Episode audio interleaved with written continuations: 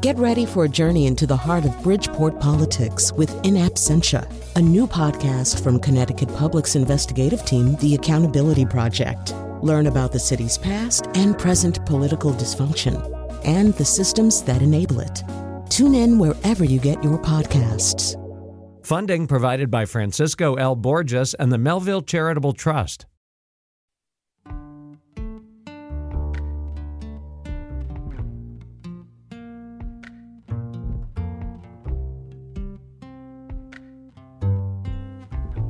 This is Where We Live on Connecticut Public Radio. I'm Lucy Nalpathanchel. Here in Connecticut, local residents, including Ukrainian Americans, continue to gather funds and supplies to help Ukrainians abroad. Coming up, we share how you can help, and we talk to two Ukrainian American women in Stamford, a city with a thriving Ukrainian community. That's later. Russia's attacks on Ukraine have intensified since the invasion began. Multiple media outlets reporting that Russia's military has targeted civilians, even health facilities like a hospital with a maternity ward in the southern city of Mariupol on Wednesday. More than 2 million refugees have left Ukraine, and many more are expected. Meanwhile, the New York Times reports U.S. lawmakers have finalized a bill to send more than 13 billion dollars in emergency aid and weapons to Ukraine. In just a few minutes, we're going to hear from Connecticut's U.S. Senator Chris Murphy. You can join our conversation, 888-720-9677. That's 888-720-WNPR. Share a comment on our Facebook page or find us on Twitter at Where We Live. Joining us first on Zoom is a historian, Marci Shore, who's the Yale University Associate Professor of History. Marci, welcome to Where We Live. Uh, thank you so much for inviting me. Now, uh, you wrote The Ukrainian Night about the Maidan Revolution back in the winter of 2013 and 2014. So, when you reflect back on that event, tell our listeners why this was so critical uh, when we think about the relationship between Russia and Ukraine, uh, and also the Ukrainian spirit that's been um, shown to the world in the last few weeks. Mm-hmm it was a, a privilege and a gift to be able to bear witness, even from a distance, to the revolution on the Maidan. I'm a historian of Eastern Europe. I've been hanging around Eastern Europe since I was a, a, student in the early 1990s. The Maidan was the most extraordinary thing I had seen happen in real time. It was not only a political transformation, it was an existential transformation. Um, it was a moment of, of a society finding their own voice, you know, and it was the moment of, of the forging of a civic nation, of the overcoming of all sorts of boundaries, you know, between different ethnic groups, between different, you know, language groups, between different religious groups, but also between workers and intellectuals, people from the city, people from the countryside, and generationally, between parents and children, between fathers and sons. Um, it was it was a real revolution of the kind that historians only rarely get to watch in real time and i think there was a real sense of empowerment um, one thing I, would want to mention about the maidan too i know that not all our viewers there's would, would be familiar with it it was the the maidan is a square in the center of kiev it's a very large city square. It's also a complex geographical space, which allows for various kinds of things to be constructed there. And one of the things that was so amazing about the Maidan was that it was not just a protest movement, it was the building of a whole parallel polis, a whole parallel society. So for months out there in the winter, you had not just people who were there protesting a brutal regime, but you had elaborate kitchens. You had a whole infrastructure. You had people cooking, people making tea. You had medical points. You had, you know, distribution of clothing, uh, open an open library, concerts, and open university, film screenings, training sessions. It was a whole parallel world and a feat of self organization, like the possibility of civil society to step up and self organize. Hmm. So, what is your reaction now to what we have seen happen, uh, Vladimir Putin's actions over the last uh, two weeks, including why you believe what he is saying is so heinous, uh, his method, methods of justification, including, quote, decommunization? Um, what he is saying is heinous. That's not a surprise to me because he has said so many heinous things. You know, people say, Are you surprised? In some way, no, I'm still shocked the way when you see such pure evil play out in front of you it's always a, it's always a visceral shock no matter how much you think you were intellectually prepared for that possibility you know he has spun various stories you know, about why he has, you know, suddenly to descend upon, you know, an unprovoked way, attack an independent country, massacre people, bomb civilians. Um, none of them make any sense. You know, one of them is that the, there has been a, a Nazi conspiratorial dictatorship in Kiev, and he has to go rescue their the poor Ukrainian brothers and sisters who are native Russian speakers. Um, this is so absurd. I'm not even sure it bears response responding to, but I can point out to listeners that um, not only is there no CIA sponsored Nazi dictatorship, um, there's no Nazi dictatorship in, in, in any way. The president of Ukraine is a Jew. He is also a native Russian speaker. His Russian is arguably still better than his Ukrainian. Um, there's he was elected in genuinely democratic elections with 73% of the vote. Hmm. When you look at what uh, Putin has said again, uh, including uh, in late uh, February, uh, you know, contrast that to the, the Putin of, of, of 2013, 2014, and, and, you know, the, the concern about, uh, you know, what this man is capable of and, you know, the messaging that you're hearing when he speaks. Marci. I am terrified. I, I, so I listened to Putin's Crimea speech quite carefully in 2014. You know, after the sniper massacre that ended the revolution on the Maidan, there was a ceasefire the brutal gangster president then fled across the border to Russia. Um, Putin exploited this moment when you know a brutal government had been overthrown and a new government hadn't been yet put in place to illegally annex the Crimea to, to instigate a war in the east.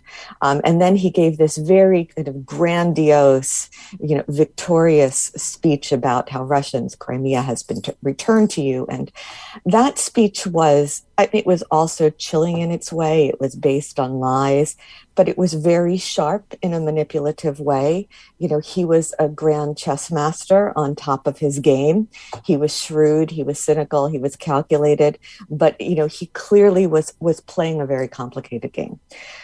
When I listened uh, two weeks ago now, two and a half weeks ago, it's all been a blur, the, the Monday before the invasion started, to the hour long speech that he gave I thought this is no longer the same man. His Russian is no longer so good. He sounds much more cut off from reality, much more deranged. Um, and I thought we have to shift our paradigm because we are no longer in the paradigm of the grandmaster chess player with cold calculation playing a very shrewd game. Now we are in a Shakespearean drama and an aging you know, an, an aging dictator has facing his own mortality has quite possibly decided to destroy the whole world. There's no more rationality there. I thought this is somebody who is easily capable of blowing up the world. Hmm a lot of people uh, feel similar to you that this is terrifying, and we look at how these uh, strategies by the West to de-escalate, you know, the the immediate impact. Uh, it hasn't been so, and so when we think about uh, the next few weeks, the next few months, uh, from what you have shared, Marci, can we assume that Putin cannot be negotiated with, and that is that is the scary part of what he is capable of. I do think we have to abandon the rational actor model. I think we're not in a rational actor model. You can figure so much out if you're analyzing the world as a chess game and you assume that both players, however not nice they might be, or one of them might be, are playing by the rules.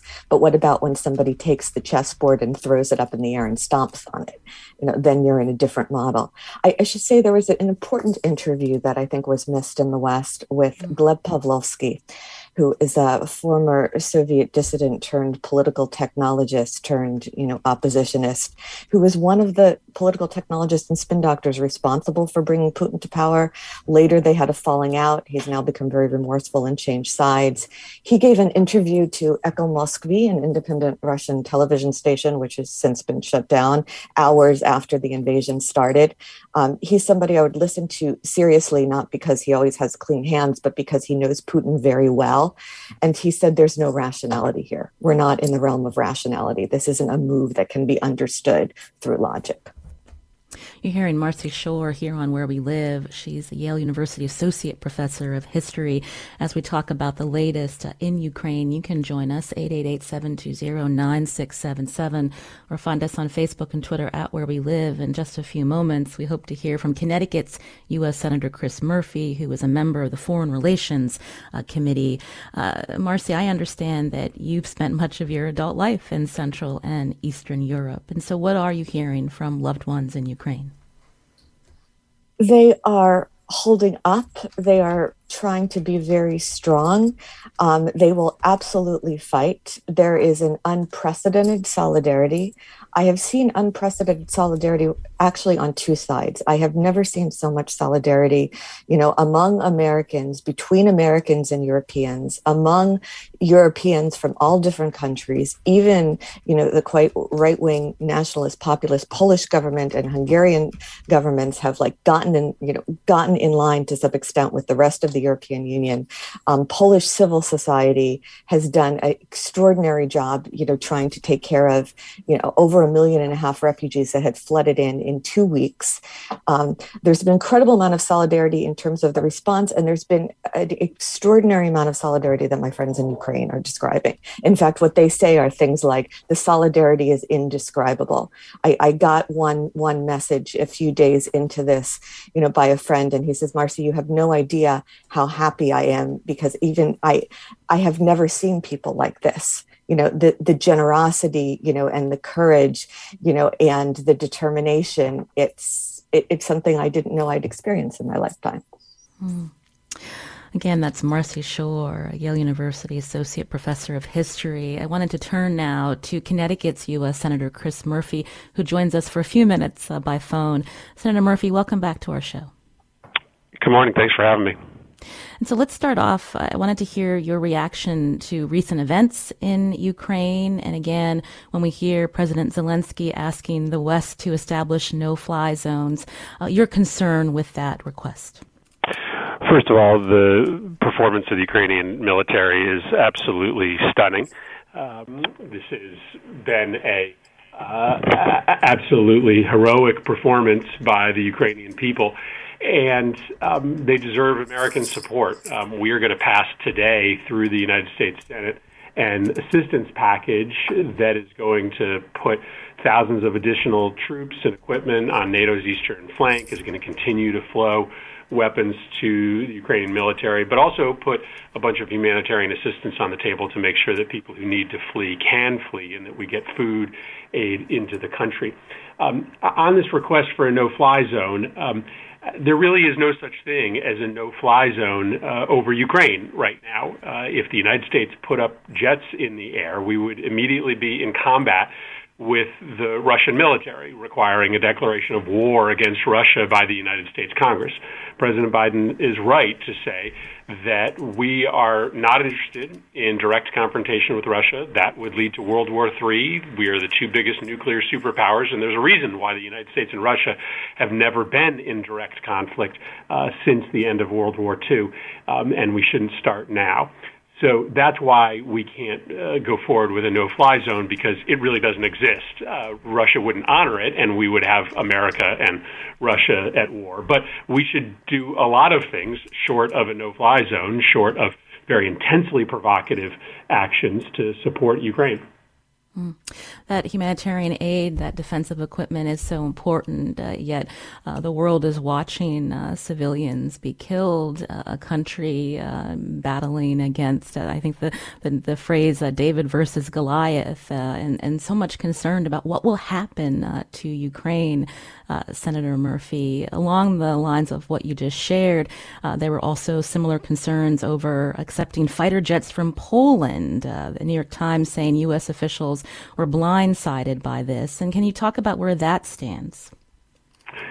Yeah, I mean, we we were blindsided by Poland's decision to send the jets to us. Um, these are MiG fighter jets. These are not jets that the United States uh, uses or knows how to use. Um, we use F 35s. So giving the MiG jets to us doesn't help because we really can't make an effective transfer of those jets to Ukraine. We can't train them on those jets. Um, so um, we told Poland that if they wanted to do that directly, they could.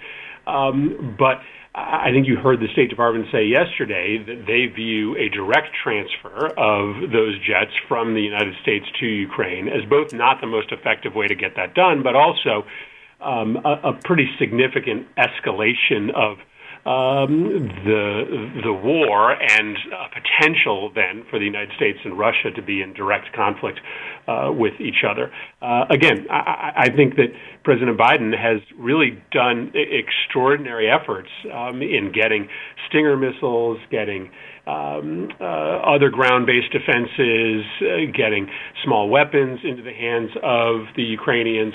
Um, I just think that we've got to be careful to make sure that we don't end up in a direct conflict between the United States uh, and uh, Russia. Um, that could, you know, again, lead to a global conflict that could draw in all of Europe and, much, and, and end up being much worse than what we are seeing today. Mm. We were talking with Marci Shore earlier, uh, associate professor of history at Yale University, uh, talking with her about the context about uh, Vladimir Putin and that we cannot assume that we are dealing with a rational actor. And so, Senator Murphy, what will stop Vladimir Putin? I mean, I think that's difficult to answer if you don't believe he's a rational actor, uh, because you can't then get in his head and decide how he is going to react to facts on the ground. Um, clearly, what he cares most about uh, is breaking NATO and breaking Europe. And so that's why we want to make absolutely clear to him that that is not a possibility, uh, which is why President Biden has done everything in coordination with Europe and why we should be um, uh, reluctant to take steps out of coordination with Europe. Second, we're going to sanction the Russian economy to the point where Vladimir Putin's hold on power will be compromised. He doesn't care enough about Ukraine to lose power. And at some point, the elites that surround him in Russia are going to be harmed so greatly uh, that they are going to question whether it's worth it to stand behind a leader who has lost all sense of reality uh, and connection with facts on the ground. So these sanctions, while they will take a while to um, be implemented and to take effect, uh, ultimately may be our best chance at getting Putin to uh, decide uh, to take a different course. Remember, it was the sanctions um, that the West imposed on Russia after um, the invasion of Afghanistan that eventually led to the fracturing of the Soviet Union. And I hope Putin is, Putin is a student of history to understand that if he continues this invasion and these sanctions continue to be applied, I, don't know that he remains in power for very long. Mm. Are you worried about uh, the possibility that uh, Putin will use nuclear weapons. A top U.S. intelligence official saying on Tuesday that, you know, we know Putin is determined to succeed. He will double down, use ever more brutal tactics. tactics. This is what the official said during an appearance before the House Intelligence Committee. Uh, the other day, a U.S. official concerned Russia could be pre- preparing to use chemical or biological weapons in Ukraine, possibly planning a false flag chemical weapon attack he's already using brutal tactics, right? He is attacking civilians deliberately. And uh, we've seen this playbook before. Anybody who has watched Russia's behavior in Chechnya, uh, more recently in Syria, knows that this is a leader in a military that has no problems um, attacking and targeting civilian populations. I think we will continue to see that. Uh, again, the reason why President Biden is focused on not drawing uh, the United States into a direct military confrontation with Russia. Again, that would be the first time that happened since the end of World War II. Um, or obviously, we weren't at war with Russia at World War II either. Um, is because we are the two great nuclear superpowers, and a conflict between the United States and Russia could lead to the use of nuclear weapons. And so, the best way to uh, make sure that this does not escalate to become a nuclear conflict is to make sure that this isn't a direct conflict between the United States and Russia. Mm. Uh, President Zelensky spoke to ABC the other day. I just wanted to read a quote. Uh, he was being translated, but he said, uh, "When the limits of rising freedoms are being violated and stepped on, then you have to protect us." He was talking about the West because we will come first, you will come second. Because the way this beast eats, it will want more and more and more. How do you respond to what President Zelensky shared? Well, that's why we are supporting the Ukrainian people in the way that we are. Remember, we've had American soldiers um, inside Ukraine for the better part of the last decade, training the Ukrainian army to be ready for a moment like this. There is no nation in the world that has been more supportive of the Ukrainian military, has transferred more weapons, um, has provided more economic and humanitarian aid than the United States. And that's despite the fact that Ukraine is not in NATO. I mean, they are not a country that we have a treaty obligation to defend, but because we agree with President Zelensky, we have been their most intimate uh, partner. Now, if I were President Zelensky, I would be asking for everything from the United States. If I were in his position, I would be asking for America to send a half a million troops to defend my country. Um, but um, we ultimately have to look out for our national security interests, and I don't know that the people of Connecticut would support the United States and Russia being in a, a, a war and having Americans, I mean, literally, you know, uh, tens of thousands of Americans die in that war. So I think that we can pr- provide significant support to Ukraine while uh, avoiding uh, the start of a global conflict that would be much bigger than what is happening in Ukraine today. And that's, you know, listen, I think we need to do more, right? So I've called upon the United States to open up our doors. We need to increase the number of refugees that we are willing to take in the United States. We need to be able to bring Ukrainians here. We need to provide even uh, more uh, humanitarian assistance than we have in this package we're passing this week. So our, our generosity should be should be big and bountiful, but there should be some practical military limits to what we're willing to do. You mentioned the practical military limits, and so when uh, we see polls uh, by Reuters uh, that you know seven out of ten Americans think NATO should impose no-fly zones to protect Ukraine, um, eight out of ten want additional sanctions. Uh, there's a, a fine line that needs to be walked here, Senator Murphy. Well, I, I can understand how the American public would support a no-fly zone if it existed. I mean, it's a little maddening that people still use that term. It literally doesn't exist. There is no no fly zone over Ukraine. It's a term of art that we used from the northern region of Iraq after the first Gulf War. We told Saddam Hussein that he couldn't fly planes over the Kurdish areas of Iraq, and because uh, Iraq had no real means to shoot our planes out of the sky, we could impose a no fly zone you can impose a no-fly zone over Ukraine. There are Russian jets and Russian air defense systems that could easily shoot down our planes. So I would support a no-fly zone over Ukraine if such a thing actually existed. Unfortunately, it doesn't. Um, what would exist is immediate combat between the United States and Russia and a declaration of war from Congress. Um, if you ask that question of the American people, do you support a declaration of war against Russia? I don't think you would get 70%. U.S. Senator Chris Murphy, again, is a member of the Senate Foreign Relations Committee. Thank you for your time today on the show. Appreciate it. Thank you very much. Uh, still with us is Marci Shore, who's Associate Professor of History at Yale University. Uh, Marci, I wanted you to respond to what Senator Murphy shared. I think he spoke extremely well. He seems to understand the situation very well. I'm not a military person, so I can't comment on you know, jets going back and forth. I mean, in some sense, the historical question is what will make World War III more likely? If we intervene more, if the West intervenes less. Um, you know, everybody, everybody who knows anything about the 20th century has been thinking about the Munich Conference. We've all been thinking about September 1938 and Chamberlain's, you know, appeasement at Munich. We've all been thinking about, you know, how did, you know, how how was Nazi Germany able to attack Poland on September 1st, 1939? prepared how did france then fall that quickly you know um, because we live in a world of it's possible that world war iii will happen in any case. It's possible it will happen in no case but we don't know because we're not dealing actor. I mean, one, one thing i can say is that this there's nothing about this that's in the interest of the russian people you know and so in some sense the best hope you know is for putin to fall by the russians. And the russians who are supporting putin are are believing the story that they are saving their ukrainian brothers from this nazi dictatorship in which they are being persecuted for speaking russian. This is completely fictional. You know this is not a country full of people who just for sadistic reasons want to kill ukrainians. Uh, slava vakarchuk our, our ukrainian rock star friend who, who called the Saturday before the invasion. I said, Slava, what is the atmosphere like in Kiev?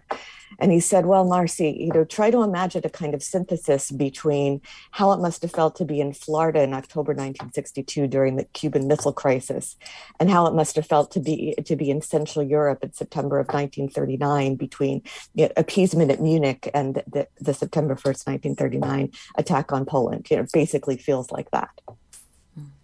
Marci Shore, thank you for your perspective here on the show. We appreciate it. Thank you so much for having me. You're listening to Where We Live on Connecticut Public Radio. Coming up after the break, we talk with local Ukrainian Americans. Do you have questions about how you can help? You can join our conversation. 888-720-9677. That's 888-720-WNPR. Or find us on Facebook and Twitter at Where We Live.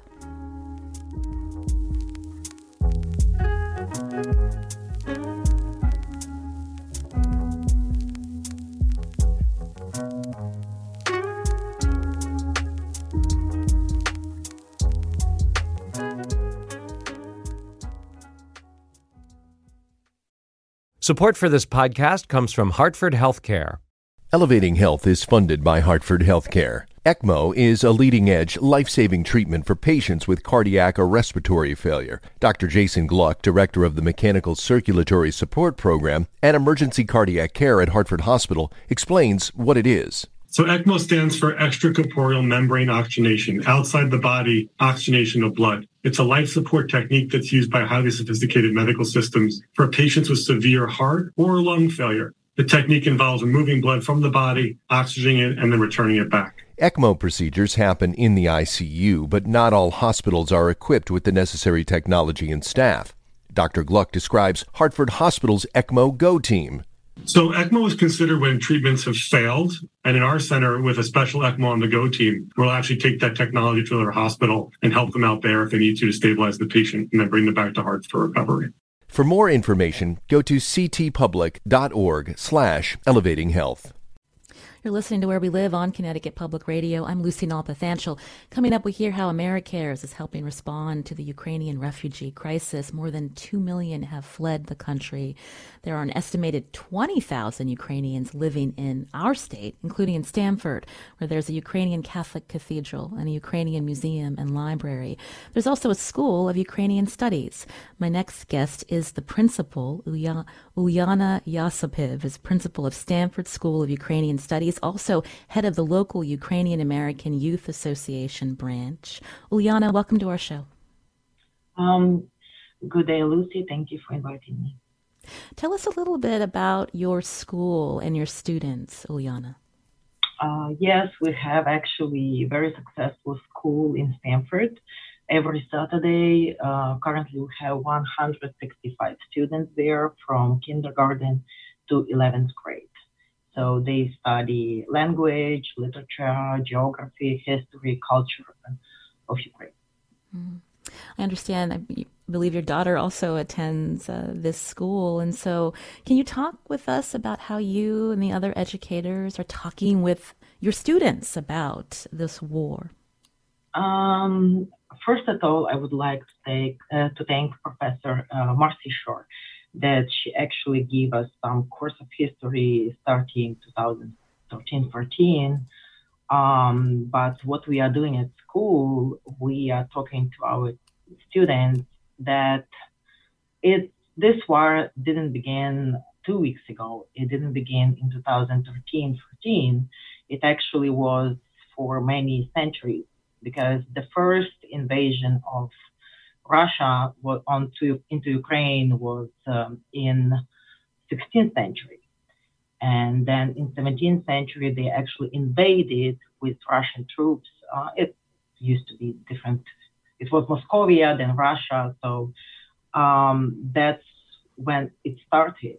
So they prohibited languages in back then schools. Uh, they conducted to speak only in Russian, to be um, only under the, their government. So it is centuries that we are fighting for our independence and freedom and um, trying to keep up. We have our own culture, our own history. Uh, Ukraine was long before Moscovia was exist. So our students know well the history and they know why it's going on. So I don't know why all the time Russian government tries to erase our nation. Um, so it's going back back long ago. So it's it's not only eight years. Hmm. That history is important. I understand you were at a rally in Stamford last week and you shared some powerful words. I wanted to just quote here. You said, Never did we imagine that in the 21st century we would have to explain to our children what war is, not in the sense of historic events, but as a reality. How am I to explain to my students that their families are in grave danger, that they may be shot and killed simply because we are living peacefully on our own land?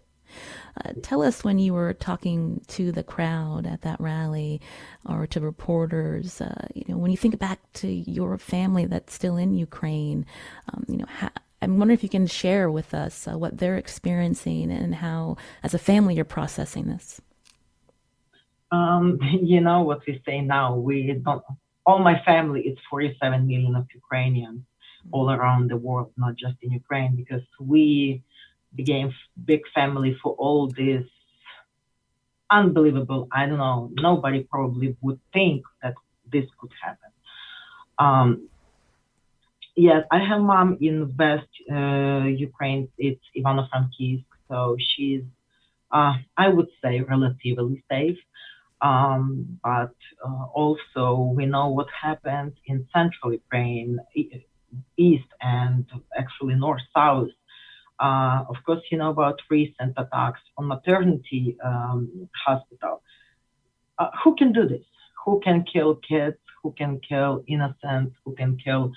Uh, as it just not we can't put this in our minds. Um, I I will echo Professor Shore that um, no, we are not Nazis. We are not uh, trying to I don't know do do something bad. We were a peaceful, free uh, nation. I that's that's unbelievable what's happening to us, and uh, we are all devastated. When I call my friends and they're in the basement, cold basement, kids actually must sleep there on the ground.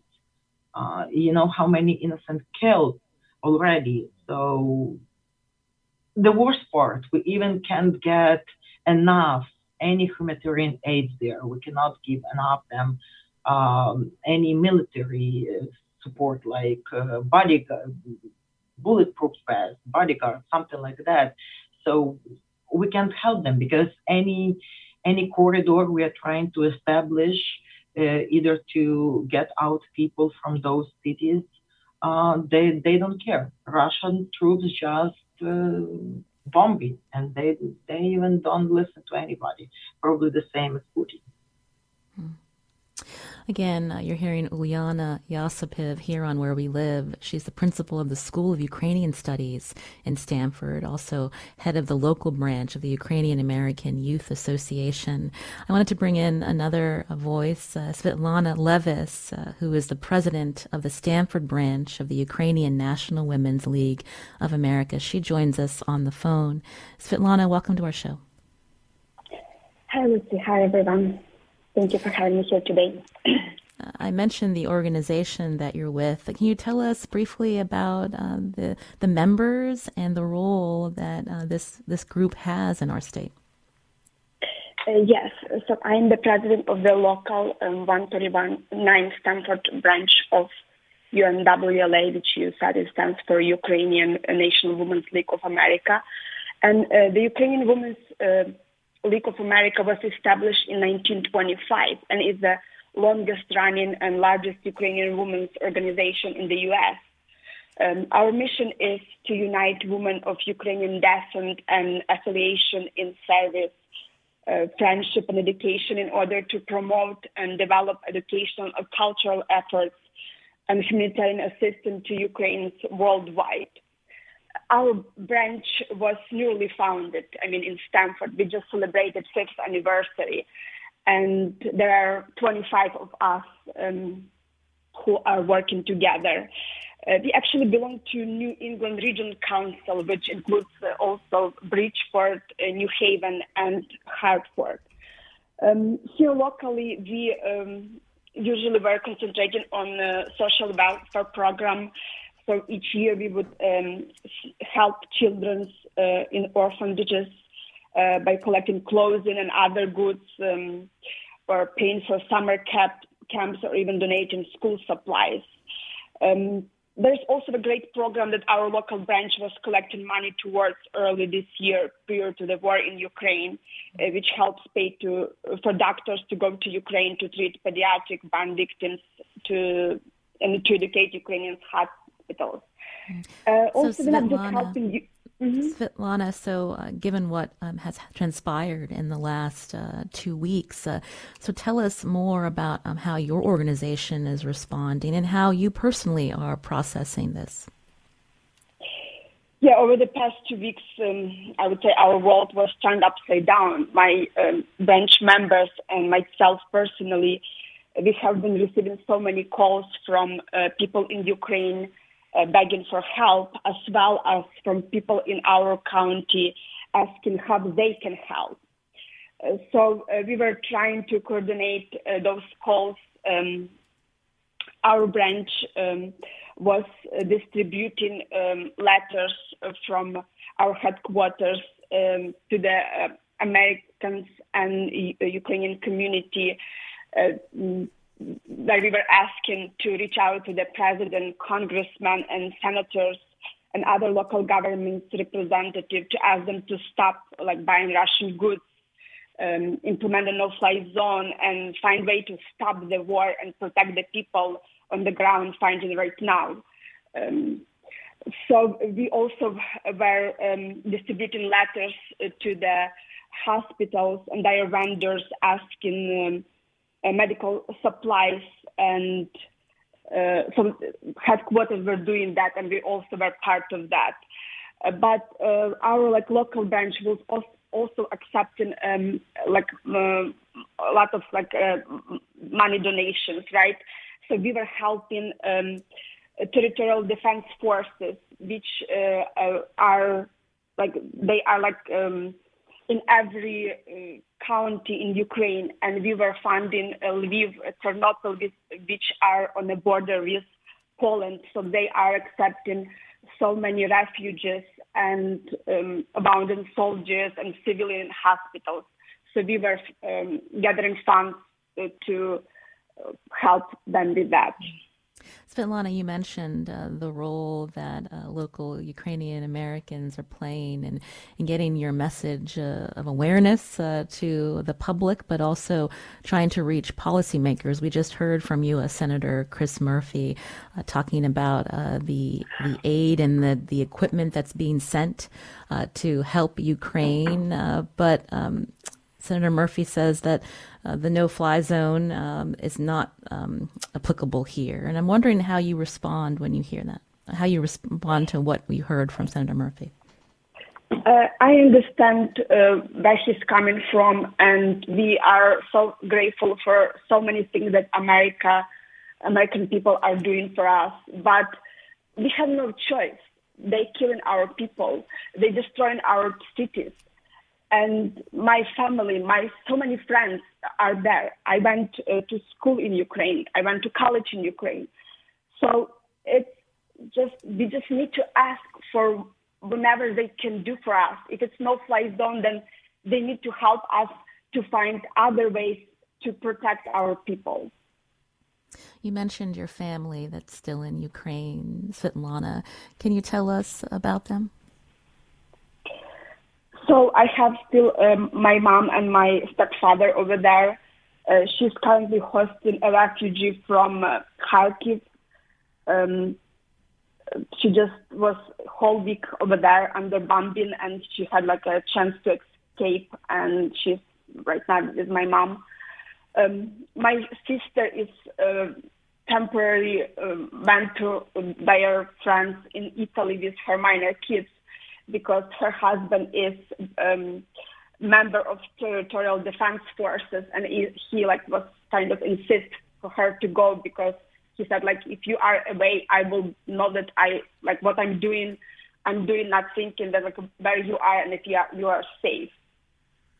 So i know that like even in my little village where my mom is from people are gathering food um, cooking food and sending to the refugees and sending to the soldiers so everyone is working and they do whenever they can to help for our listeners who uh, also are interested in finding ways uh, to help, uh, can you talk about um, how they might be able to support the uh, the local branch of the Ukrainian National Women's League of America, Svetlana? Of course, they can go uh, to um, unwla.org and uh, they will um, be able to donate to humanitarian aid um, that our headquarters is organizing, but also we have a account in our local branch. Uh, I mean, um, Stamford Bank in Stamford. Uh, they have like access, like they gather uh, uh money on our behalf, and to many other organizations. So they can reach out uh, them and just reach out any Ukrainian you know we are working together. We have so many resources that we can uh, like send you that you can donate money and support people in Ukraine in need right now. That website was unwla.org.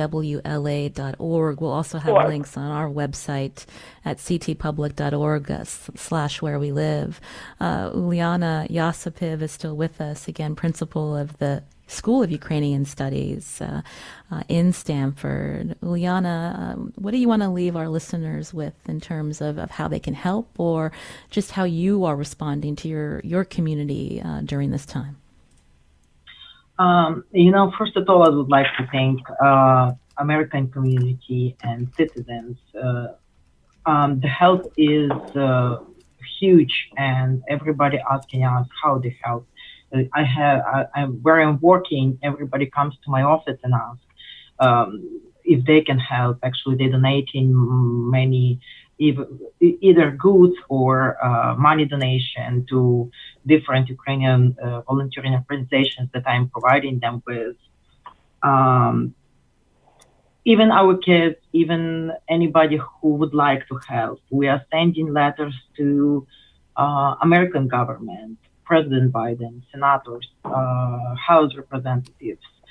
Um, of course, everybody explained to us what no-fly zone means and um, how it can affect if um, in future. But we still we need some I don't know meaning no-fly zone for humanitarian aid. Uh, West Ukraine, um, thank God, it's still almost safe territory. Um, at least help us with more supplies. Uh, every time we are getting calls that not enough, especially medical, especially surgical supplies for our soldiers who wounded soldiers. Uh, you know, Ukrainians are so uh, kind for people that they are even uh, treating Russian soldiers. So it, it's not only supplies for us; it's actually for their soldiers as well, because we understand that some they they have moms, they have parents. Maybe their parents brainwashed, but still they are human. Mm. So I know Ukrainians help a lot as well, Russian soldiers.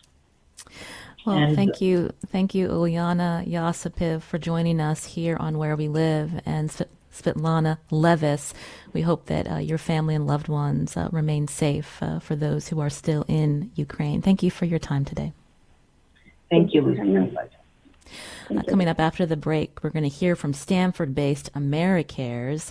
First, we know that many Americans have voiced their support of Ukraine, including cellist Yo Yo Ma. And on Monday, he began a performance at Washington's Kennedy Center by playing Ukraine's national anthem alongside pianist Emanuel Ax and violinist Leonidas Kavakos. Here they are playing now.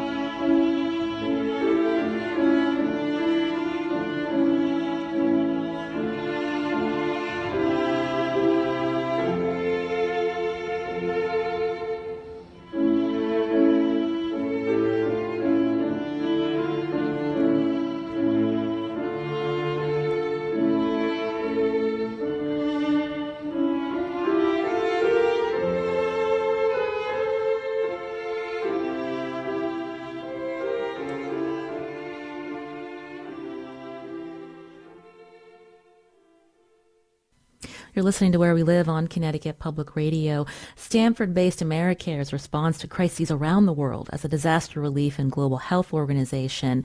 AmeriCares is sending three tons of medicine and critical relief supplies to Ukraine. There's an AmeriCares emergency response team in Poland working to meet the needs of refugee families. To tell us more on the phone with us is Kate Dischino, who's the AmeriCares Vice President of Emergency Programs. Kate, welcome to our show. Hi, Lucy. Thanks for having me. Uh, we know uh, that so many people are fleeing Ukraine. Um, I'm wondering if you can talk uh, briefly about the work that's being done on the ground by AmeriCare staff. AmeriCare has an emergency response team in Poland, as you just mentioned, and we're seeing immense health needs both inside Ukraine and in neighboring countries. AmeriCares right now has a shipment of medicines and medical supplies in transit with many more shipments planned. And we also have an emergency medical team that's ready to deploy. So every single day, our team is meeting with partners, many of whom are working in Ukraine where hospitals and health centers are stocked down on medicine. And so as you just heard, you know, we have a shipment of three tons of critically needed medicine and medical supplies that are heading to hospitals and supporting responders. This shipment was um, sent from our global distribution center, which is located right here in Stamford, Connecticut. And the shipment is intended to address, you know, a range of health needs that we're seeing, including trauma, wound care, antibiotics, and also personal protective equipment. These supplies are so important when we know that thousands are also hiding underground for days on end. Uh, some have been able to try to get to the western side, to cross the border uh, into Poland. But can you talk also about, um, just briefly, about also how mental health is a huge part of this uh, to respond to these people experiencing trauma? Mental health is false, and our teams um, have been on the border talking with families to both hear their harrowing stories and understand what the needs are. And for many, life has just changed dramatically in the past two weeks. And so our teams are there helping people get grounded. Um, our teams are trained in psychological first aid, which means, you know, we're there to be a listener. We're there to help them get stabilized and make sure they're starting to connect to basic resources they need. In many cases, what that means is, you know, listening and helping them connect to, you know, food, water, finding a place to sleep, and basic commodities. In one case, you know, a family that we spoke with who um, fled by train was in a car with, you know, that you see usually has two to four people in it, but had over 10. And, you know, when they arrived, they were wondering where they could go to get resources. And their biggest concern, amongst many others, was how do I continue getting insulin to be able to treat my diabetes? And that's really where AmeriCares is focused on how we meet the health needs of individuals. And mental health is one of those top priorities. And it's important that you just mention people who have chronic conditions to make sure that they're being treated, as well as uh, people with uh, disabilities. Uh, again, uh, listeners always want to know how they can help your efforts at AmeriCares. What can you tell them? The best way to help is to provide financial contributions to organizations who have experience responding to disasters and who understand and are able to meet the you know fluid and dynamic needs on the ground. And so the best way to help is to follow um, our work at AmeriCares.org and AmeriCares has experience responding to disasters around the world, including many crises um, for refugees and migrants. And, you know, we have experience in many cases, you know, sending medicines and medical supplies that are urgently needed, as well as incorporating mental health into primary care. So this is something that, you know, is not days and weeks, but months and years to come. That's Kate Dischino, AmeriCares Vice President of Emergency Programs. Again, you can check out our website, ctpublic.org slash where we live, for information again on how to donate to AmeriCares, as Kate mentions, and to the other local Ukrainian American organizations you've heard from this hour. And we should say state officials have issued warnings about the potential for scams. So always advising you to research any li- link that you click and to opt for reputable organizations. Kate Dischino, thank you for your time today and for the work that you and your team at AmeriCares does. Thank you. I'm Lucy Nalpathanchil. Today's show produced by Kate Pellico. Katie Pellico. Our technical director is Kat Pastor. We'll be back tomorrow.